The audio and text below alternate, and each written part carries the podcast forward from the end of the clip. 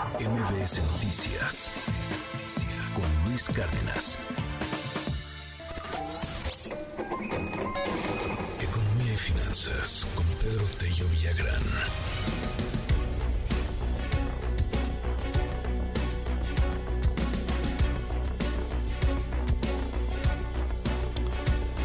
La población ocupada, o sea, la gente que está haciendo algo, descendió en agosto.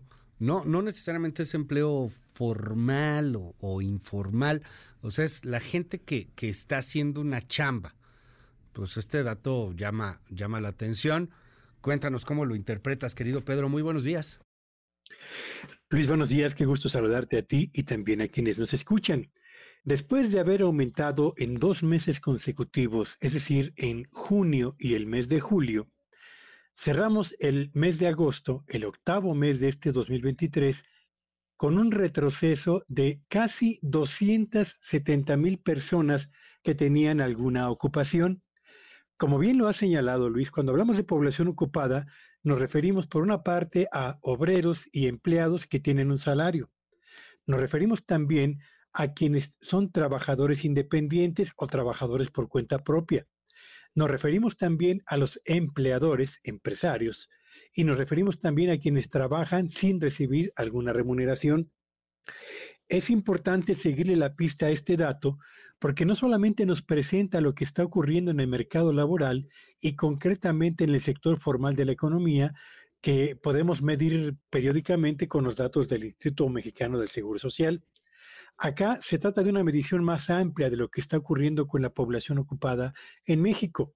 Y los datos de agosto señalan que por cuarto mes en lo que va del 2023, y los meses en los que se ha reportado caídas son febrero, el mes de abril, el mes de mayo y el mes de agosto, por cuarto mes, la actividad económica de nuestro país ha registrado sensibles descensos en el número de personas ocupadas. ¿En qué rubros se presentó el mayor recorte de personal ocupado en el mes de agosto? Fundamentalmente en los trabajadores por cuenta propia. De acuerdo con los datos del IMSS, Luis Auditorio, descendió en poco más de medio millón el número de personas que trabajan por su cuenta en el mes de agosto en comparación con el mes de julio. ¿A qué puede deberse esta situación? Tengo la impresión de que hay dos posibles causas. La primera es el arribo del periodo vacacional, que provoca que todos los comercios ambulantes que están alrededor de las escuelas públicas en todo el país tienen que cerrar. Y en la medida en la que esto se presenta, Luis Auditorio, una buena cantidad de personas que trabajan por su cuenta dejan de percibir ingresos. Y por otro lado, en la medida en la que agosto es un mes también de vacaciones, eh, buena parte de los trabajadores por cuenta propia deciden bajar la cortina temporalmente para disfrutar de un periodo de vacaciones. Es probable que la combinación de estos dos factores explique por qué se presentó un descenso tan sensible en la población ocupada por cuenta propia.